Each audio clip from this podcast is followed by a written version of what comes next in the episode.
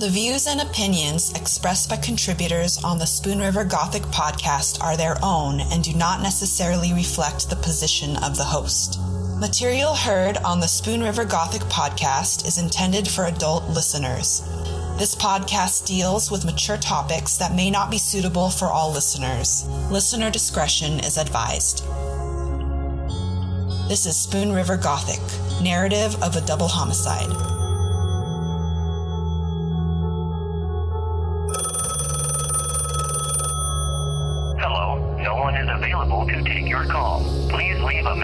After the tone.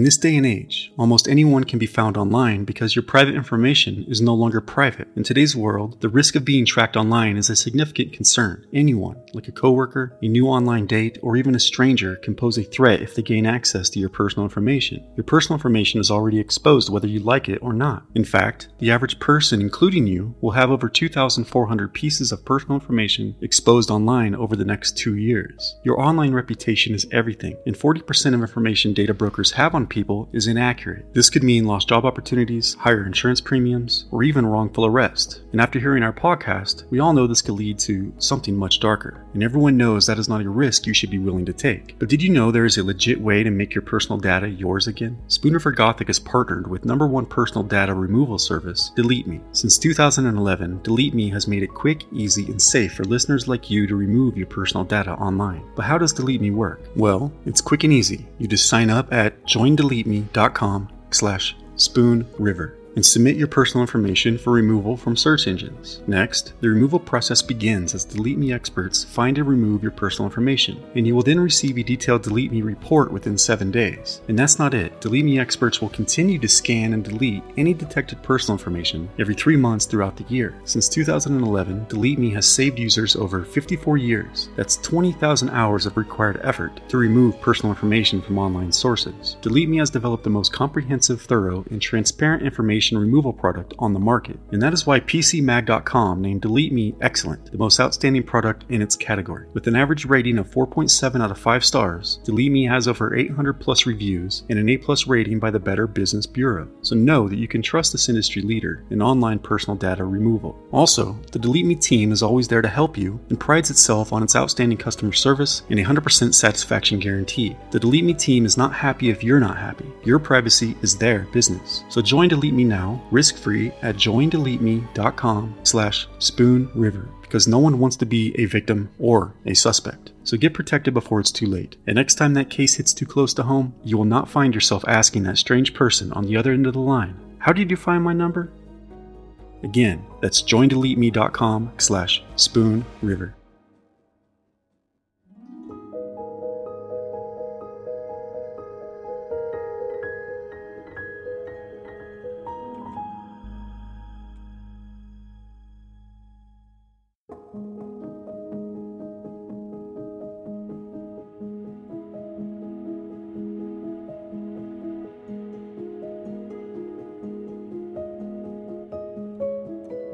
Chapter 63 The Grocery List.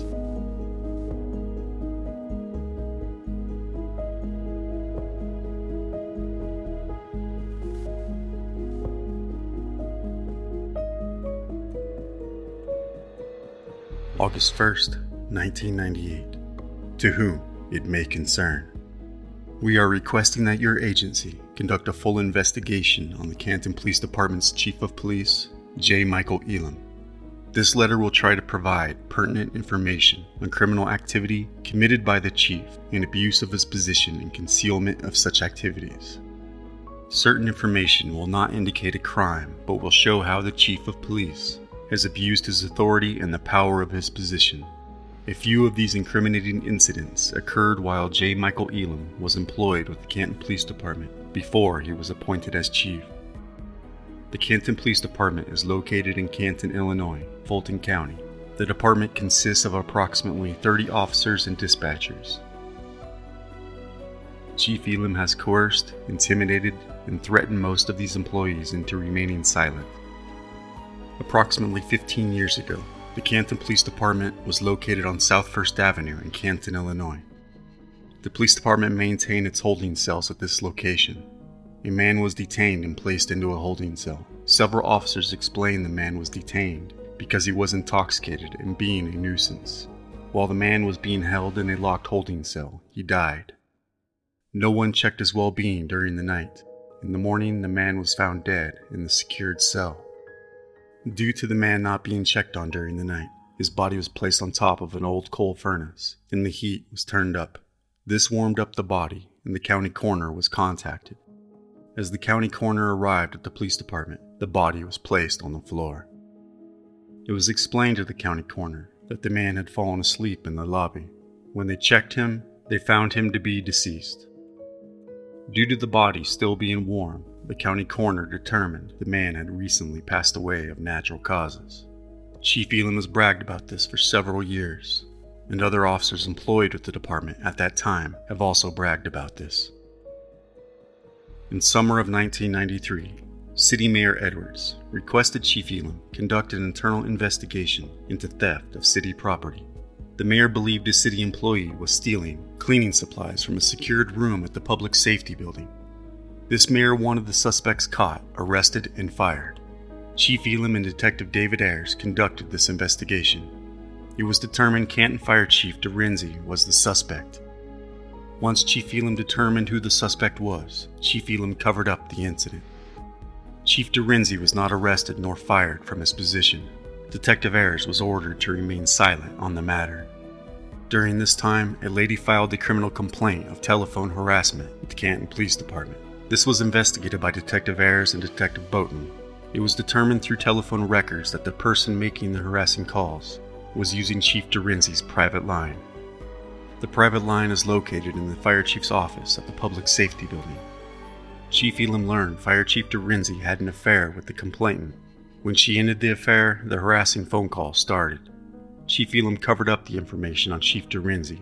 No arrest was made by the department, and Chief Elam ordered the officers to be silent on the matter. Between 1993 and 1996, Donna Tompkins and her three year old daughter Justine Tompkins were murdered in Canton. A man named Donald Bull was arrested for the crime.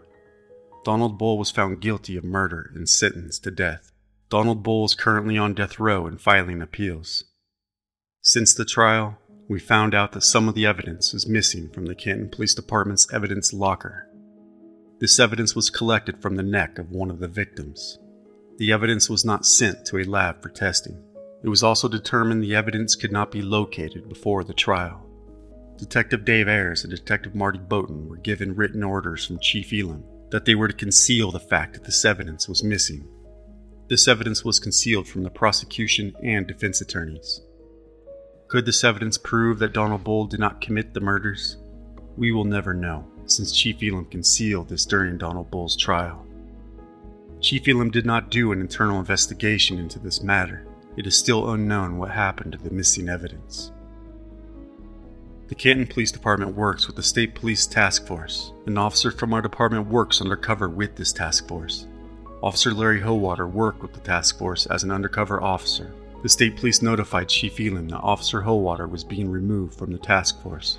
Larry Howater, while working undercover, had committed some type of criminal conduct.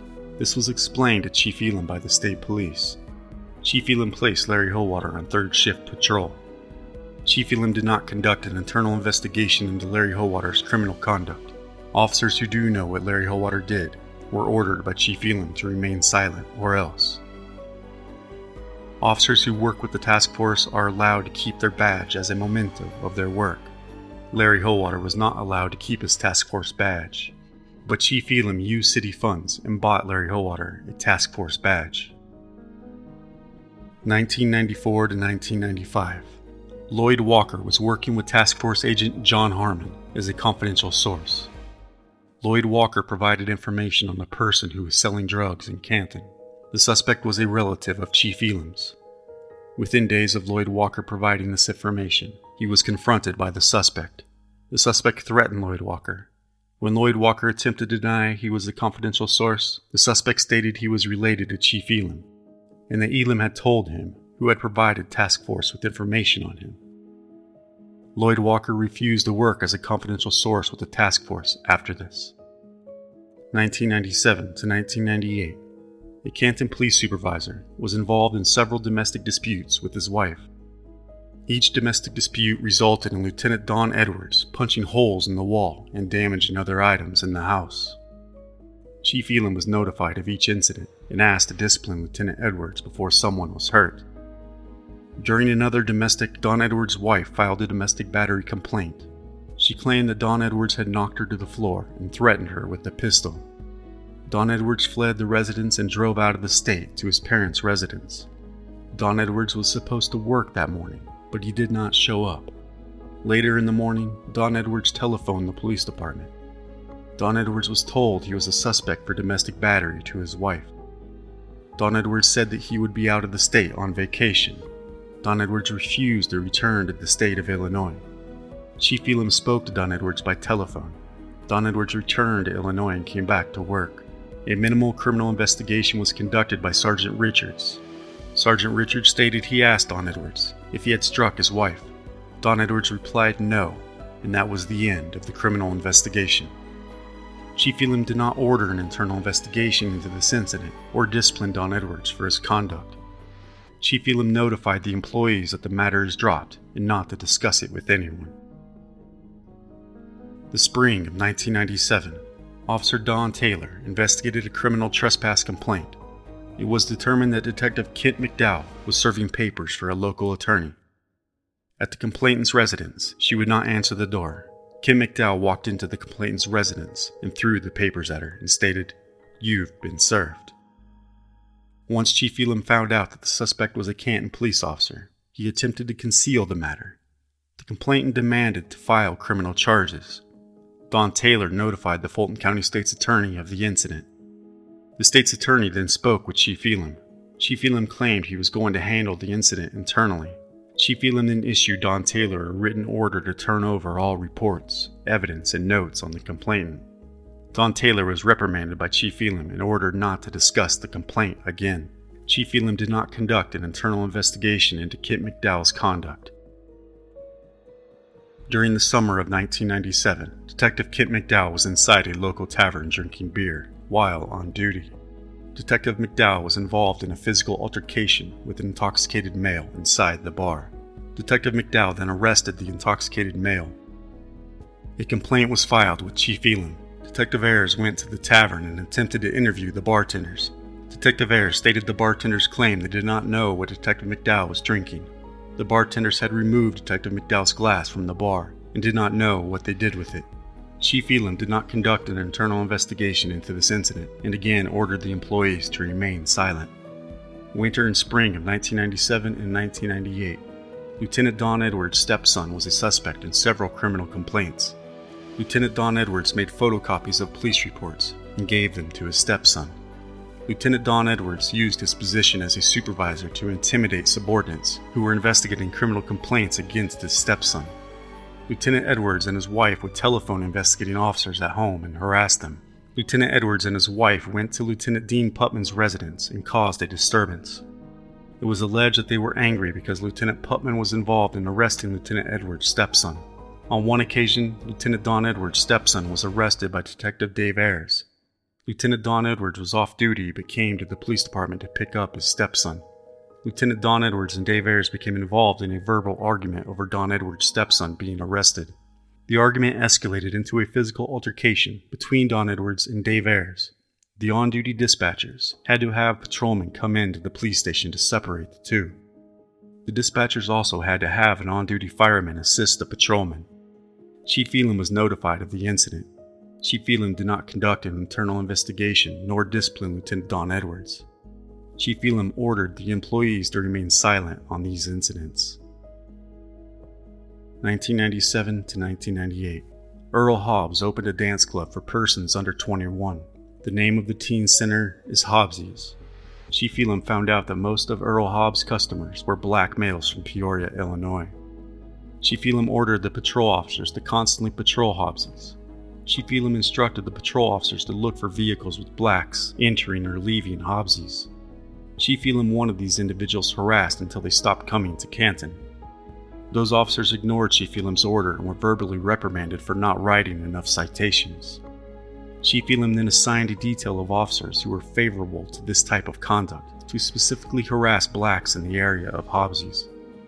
These details worked in and around Hobbsies for several weeks. The purpose was to harass blacks who went to Hobbsies. We should point out that the Canton Police Department does not have any black employees. We have had several good candidates test, but none seem to get hired. As employee Donna Branchfield filed a complaint with the mayor against Chief Elam, Chief Elam did away with her position and had her laid off.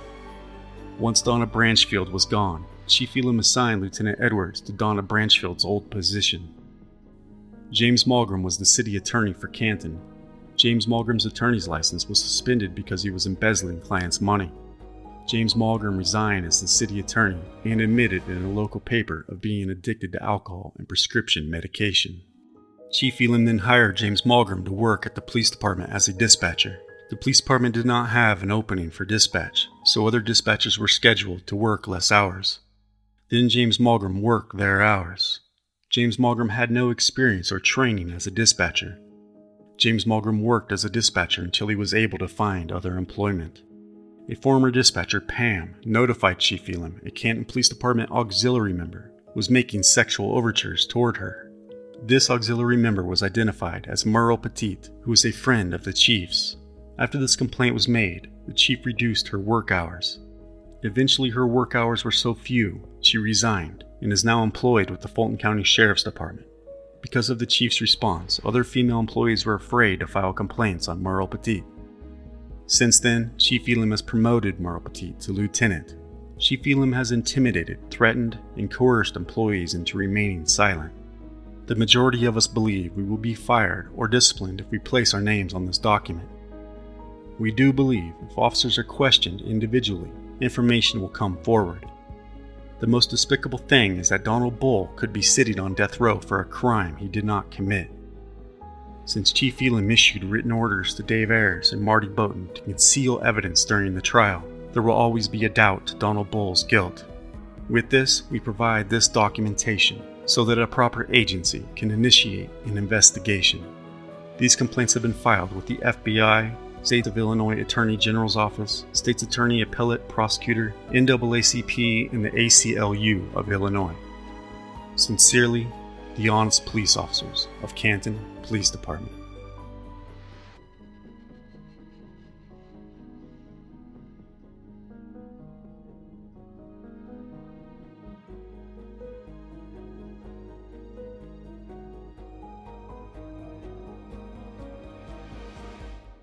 Ladies and gentlemen, as we skip like a stone across the surface of this disarray, on January 15, 1999, as the Canton Police Department and the state's attorney's office decided to get out ahead of this curveball, the Peoria Journal Star headline read Canton officials want to face their accuser.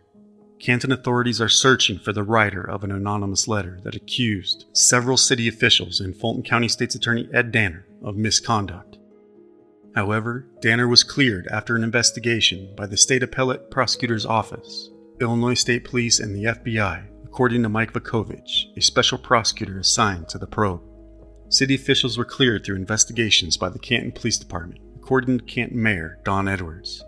Officials now are looking to take action against the person or people responsible for this letter.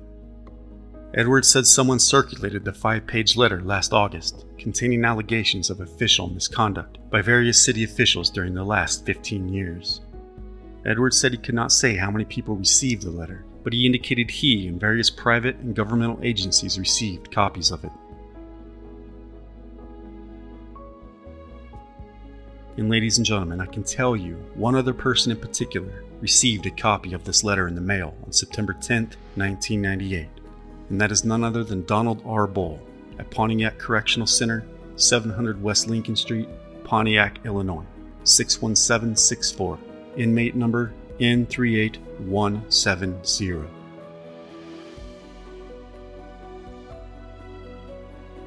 The article goes on. The letter has not been made public, and Edwards said he would not comment on its specifics, other than to say the accusations read like an unfounded grocery list of allegations.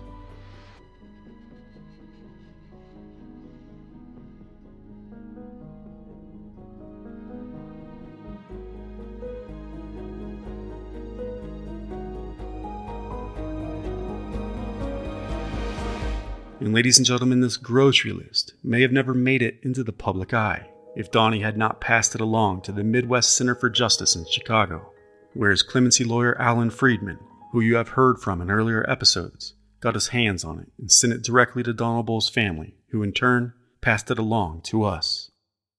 And now we pass it along to you. Continuing on.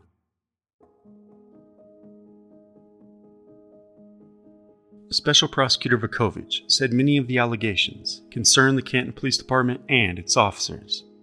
Canton Police Chief Mike Elam would not comment on the letter, its allegations, or the state's investigations. There were a host of allegations, Vukovich said. The letter alleged dislike malfeasance in the Canton Police Chief's office and failure of the department to investigate alleged misconduct of officers. While Edwards said the allegations appeared to have no merit, he said the city took the precautions of requesting an investigation and turned the letter over to the state appellate prosecutor's office in Springfield. Vukovich said his office investigated an allegation that evidence was mishandled in the Donald Bull murder case. Bull was found guilty in 1993 of murdering Canton resident Donna Tompkins and her three year old daughter Justine. The Illinois Supreme Court in November affirmed that Bull's death sentence for the crime. His execution is set for March 16th of this year. Vukovich said the letter hinted that a piece of evidence was somehow deliberately misplaced. While his office learned that an item of evidence was missing, it was not due to any negligence on Danner's part, he said. We didn't want a denial of a fair trial for a guy sitting on death row, Vukovich said. There was not deliberate mishandling by the prosecutors. While the identity of the letter writer is not known, Vukovich said the details indicate the author is a former or disgruntled employee. The credibility of several departments is at stake, Edwards said, of the need for an investigation into the writer's identity. This is not a one issue thing.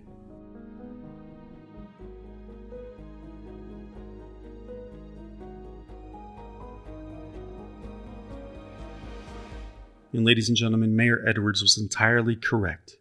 This was not a one issue thing. In fact, it was a thing that directly concerned, or should have, that very rift that opened concerning the death penalty. For instance, it has been said with great interest that the piece of evidence that had been so called misplaced by the Canton Police Department was a piece of fabric, a collar per se, which had been discovered around the neck of either Donna or Justine Tompkins. This is highly consequential because it would suggest that Donna nor Justine were most likely stripped nude before they had been set afire but that in fact they had been dressed, most likely in their pajamas. And as far as Donna, she slept in the nude or in very little, such as panties and a t shirt at most, her boyfriend Rod Franciscovich had claimed. In a fast, hot, and intense blaze, as Fire Marshal Anderson described the fire, such materials simply could have burned off their bodies, and any further evidence of such could have opened a rift in the narrative of the state's case. As a body stripped to the nude much more strongly suggests the two had died before the fire and not as a consequence of the fire and its hot gases. To suggest the pair may have died in their sleep would be to imply they were killed at the hands of the fire, not man, not murder, and thus not Donnie Bull. And Donnie's execution date was nearing fast, just two months and a single day from the publication of this article.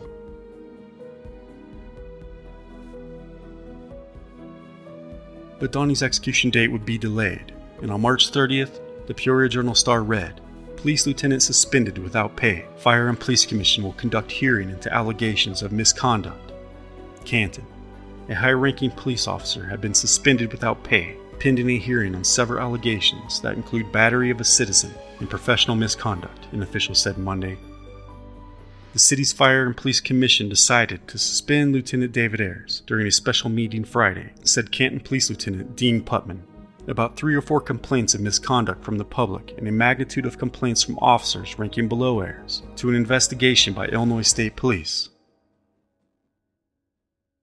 Yes, ladies and gentlemen, Lieutenant David Ayers is that same officer who served as lead detective for the Donald Bull case then a sergeant who had interrogated and coerced potentially self incriminating information from Donnie at the Fulton County Jail back in 1993.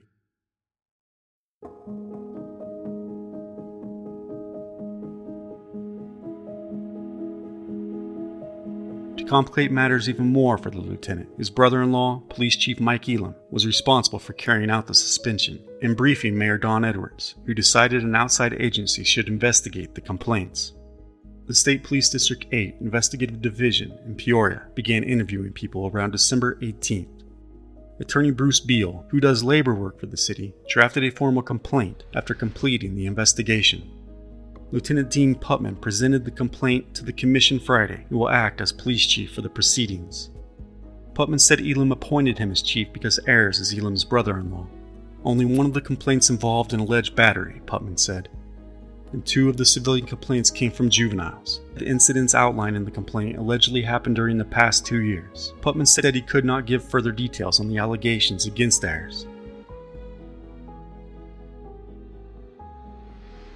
However, ladies and gentlemen, I can tell you that it had been witnessed firsthand that on one occasion, undocumented in the complaint, Ayers had been violent with an underage teen while on duty in Canton. A physical and unprovoked assault which involved Ayers, which involved Ayers throwing the unsuspecting and terrified teen over the hood of his squad car and then slamming him against a brick wall. And while shouting threats at the boy, challenging him to a fight, he threatened to cause physical harm to his family, of whom he disparaged with profanity. At this point, Putman continued, These are allegations still and Ayers obviously will have his chance to have his day in court, so to speak, Putman said.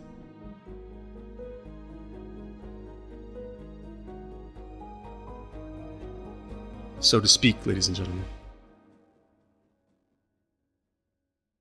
The hearing would take place before a three member fire and police commission, which dealt with hiring, promoting, and disciplining officers.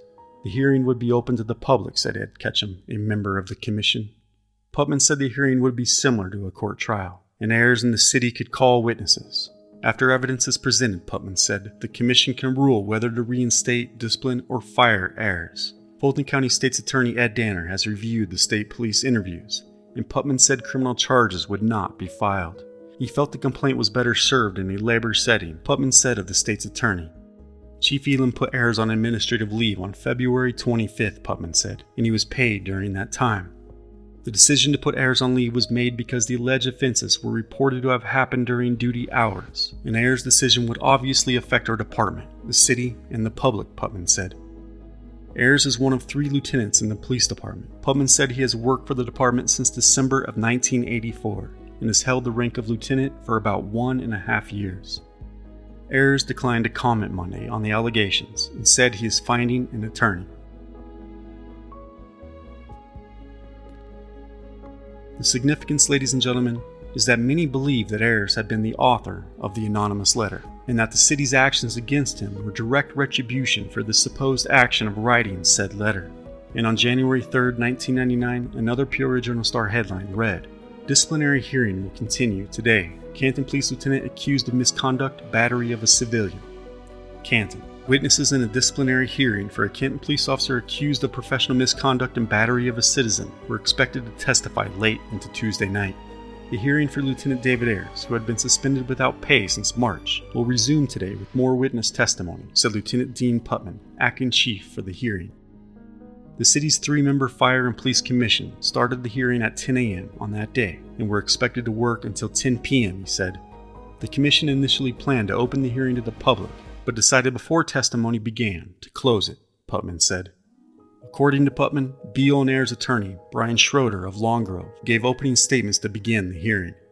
As of 6 p.m., he said two witnesses had testified, and more were planned for the evening.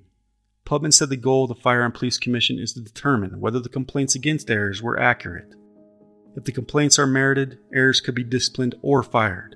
Putman said the complaints also could be dismissed. Both the city and Ayers can question and cross examine witnesses, he said. Basically, the process is very similar to a courtroom, Putman said. Very similar, ladies and gentlemen. And no criminal charges had been filed against Ayers. And this, ladies and gentlemen, was a decisive refusal made by State's Attorney Ed Danner, who had also been accused in the letter of misconduct, who, along with the city, decided this mock trial per se should be kept private amongst the departments and not actually held in a court of law before a jury of peers, and thus the press. And the headlines were limited to what little information the acting police chief was willing to share.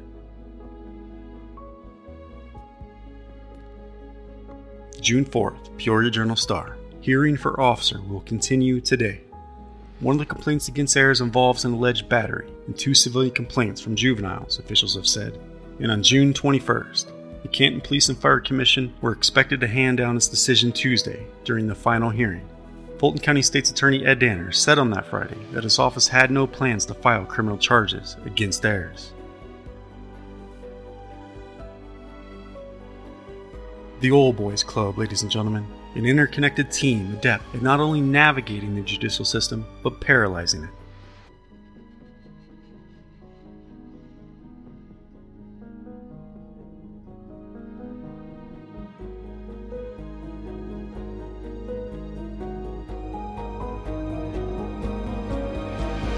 June 21. Commission ponders punishment. Canton lieutenant may be disciplined after misconduct. Battery allegations. And this, ladies and gentlemen, is precisely how such a mock trial shall result in any and all allegations remaining just that allegations. And some of those allegations contained in the complaint said Ayers engaged in inappropriate conduct in a police car with a 17 year old female and close friend of the officer's teenage daughter, both while on and off duty from August 1998 through January 1999. During each of the 15 occasions with the girl, he allegedly hugged her, massaged her back, and kissed her cheek and mouth, and it has been assumed much more. A potential accusation of criminal assault and statutory rape of a youth three decades his junior, which upon reaching the desk of State's Attorney Ed Danner, seemingly went no further than the trash can. Other accusations in the complaint are that the officer committed battery against a 12 year old male in September of 1998, ordered another officer to issue a citation for loitering without legal justification, challenged another Canton police officer to a physical fight while in a Canton police car in 1995, made derogatory remarks to other officers and his superiors, subordinates, and associates in 1997, argued with and verbally abused a 13 year old male, used profane language and challenged the youth to a fight while on a neighborhood trouble call in October of 1998 challenged another Canton police officer to a fight in a police car at Ayers' residence in the spring of 1995 verbally abused another officer in the department in front of other officers for no apparent reason in January of 1999. And Ayers allowed an officer to be exposed to a situation where a threat of harm or danger was pending in July of 1997. All supposed actions of a man, which also compromised the dignity of the Donald Bull investigation, seeing Ayers was a lead detective on the case and evidence had gone missing.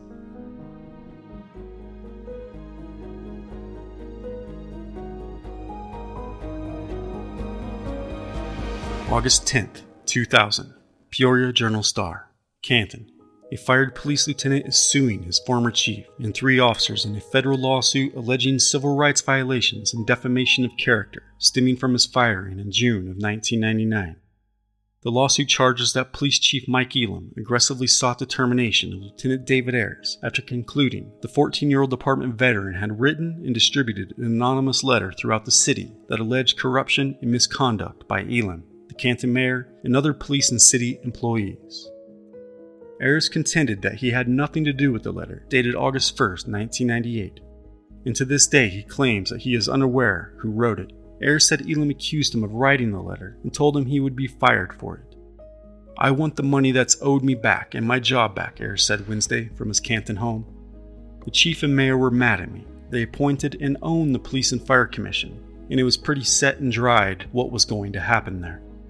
The lawsuit filed July 19th in U.S. District Court in Peoria names as defendants Elam, Lieutenant Dean Putman, and Terrence McCain and Eric Hall, both of the Illinois State Police, who had also been a part of the task force charged with investigating the deaths of Donna and Justine Tompkins. Ayers is seeking compensation and punitive damages against the defendants in a sum sufficient to deter willful and wanton actions, along with mandatory injunctive relief requiring Elam and Putman to reinstate him as Canton Police Lieutenant. He also seeks reimbursement of court costs and attorney's fees. Seven specific counts are listed in the complaint, the first five involving civil rights violations. An irony that should not escape anyone, ladies and gentlemen.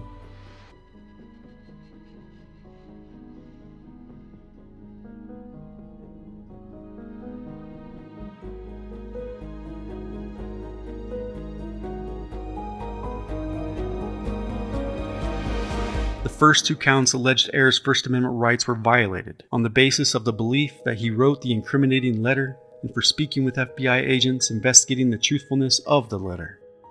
Count 3 charges Ayers' rights were violated when he was terminated for telling the FBI he believed at least two of the paragraphs in the letter concerning Elam were true.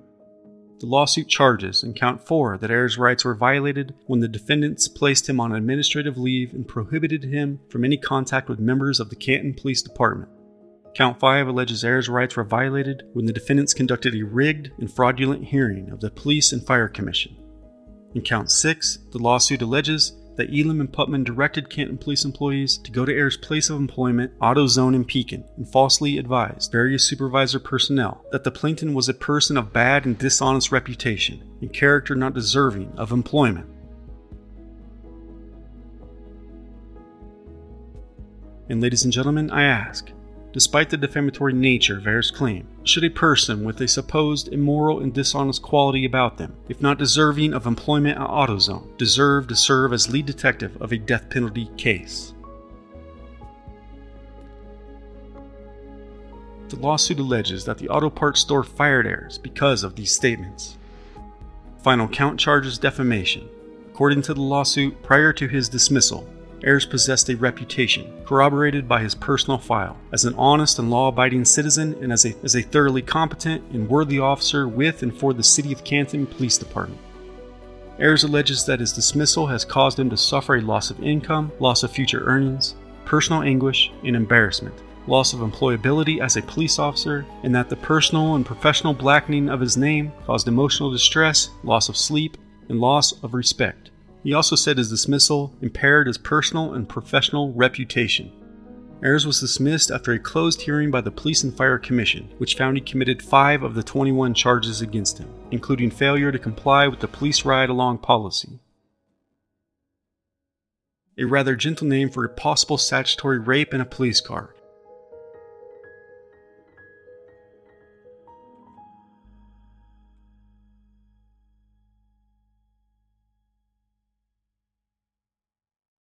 Elam said Wednesday that he had read the lawsuit and had retained an attorney. He refused to give the name of his attorney, however, referred all comments to City Canton attorney Jim Elson Sr.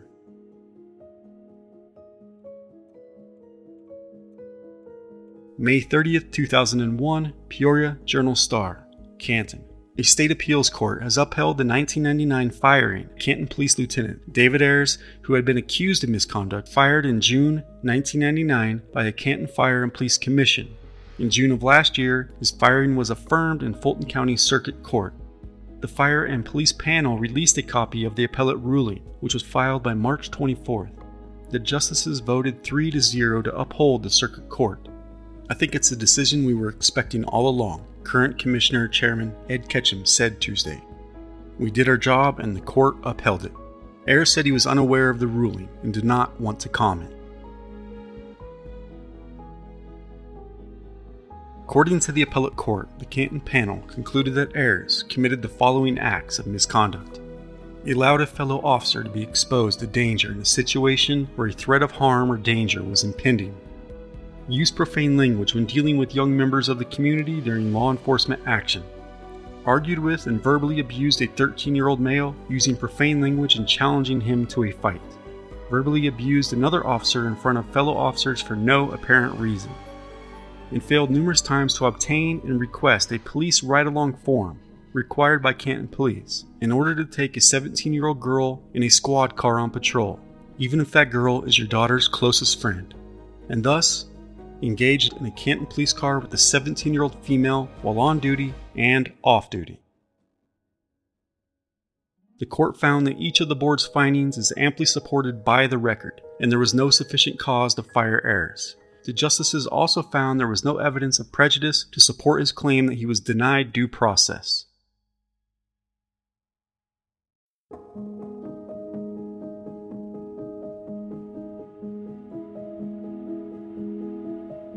How the tables have turned for Mr. Ayers.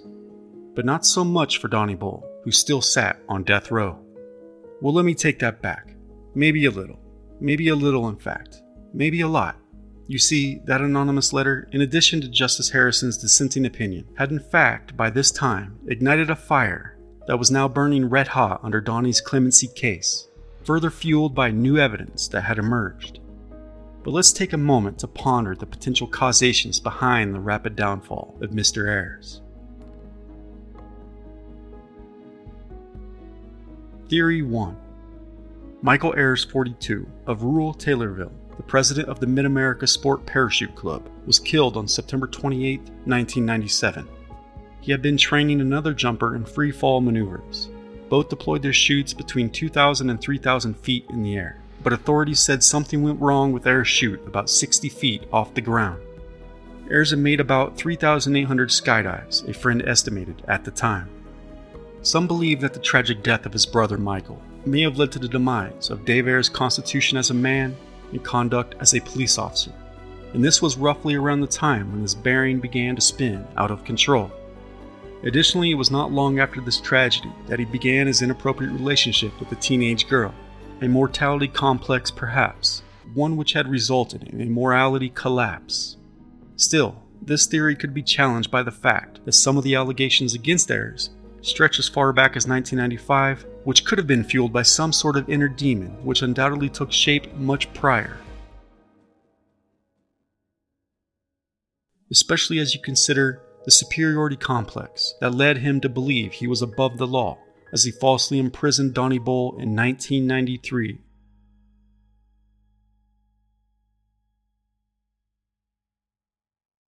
Theory number two a person's true colors will always show in time. Adding on to the notion that further advancement of rank on the force and in the department, and taking into account, Ayers had been known to abuse his subordinates verbally there is a reaffirmation of the theory that a person's sense of morality lessens as his or her power increases. As in the words of historian and moralist Lord Acton, power tends to corrupt, and absolute power corrupts absolutely. Now, this notion is pretty straightforward, and also very likely.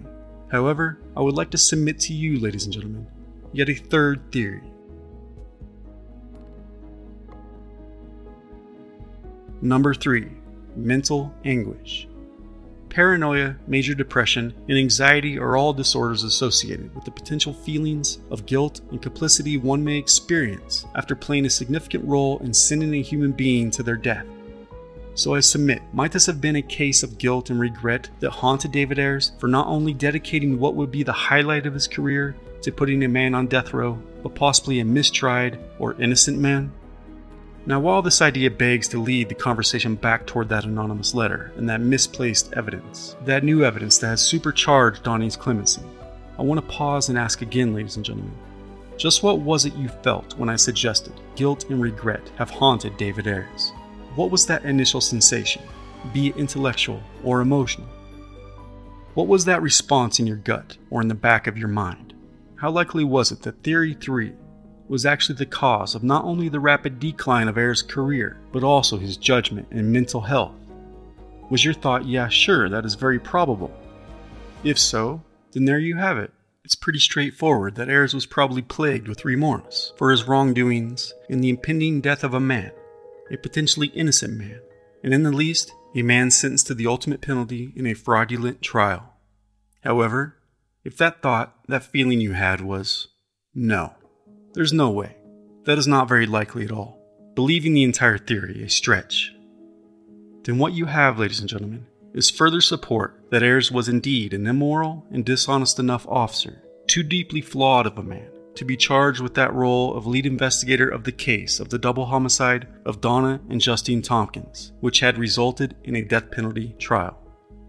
That, in fact, the ultimate punishment Donnie Bull had been sentenced did not bother Ayers one bit, but on the contrary, he saw it as his most outstanding career achievement, and many would go on to say that this was most certainly the case, that his behavior had grew erratically, as did his ego, as did his self-worth, power, and control.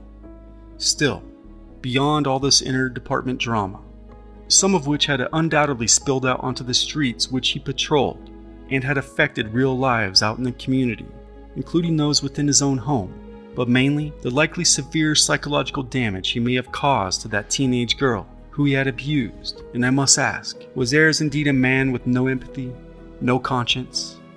And if so, what is the potential of such a man when unleashed on a community with a badge and a gun? Well, now we see.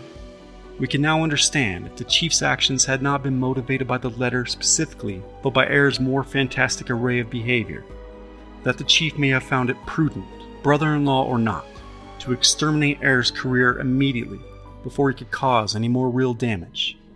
If not to the department, then to the trial that Elam had helped rig.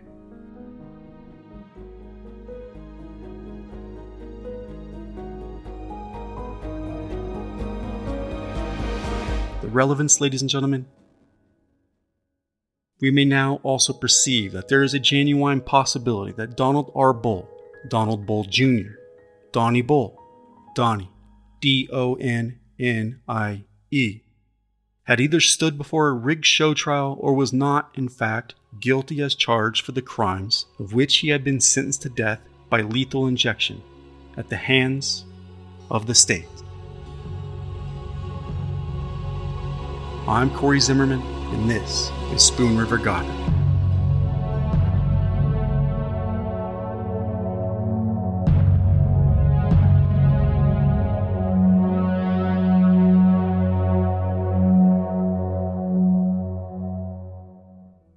Ladies and gentlemen, if I may have your attention for one moment as I introduce Spoon River Gothic Season 2 Death Rides the Highway, a thrill ride fueled by murder and terror. The motive of this cross country killing spree at its heart storytelling.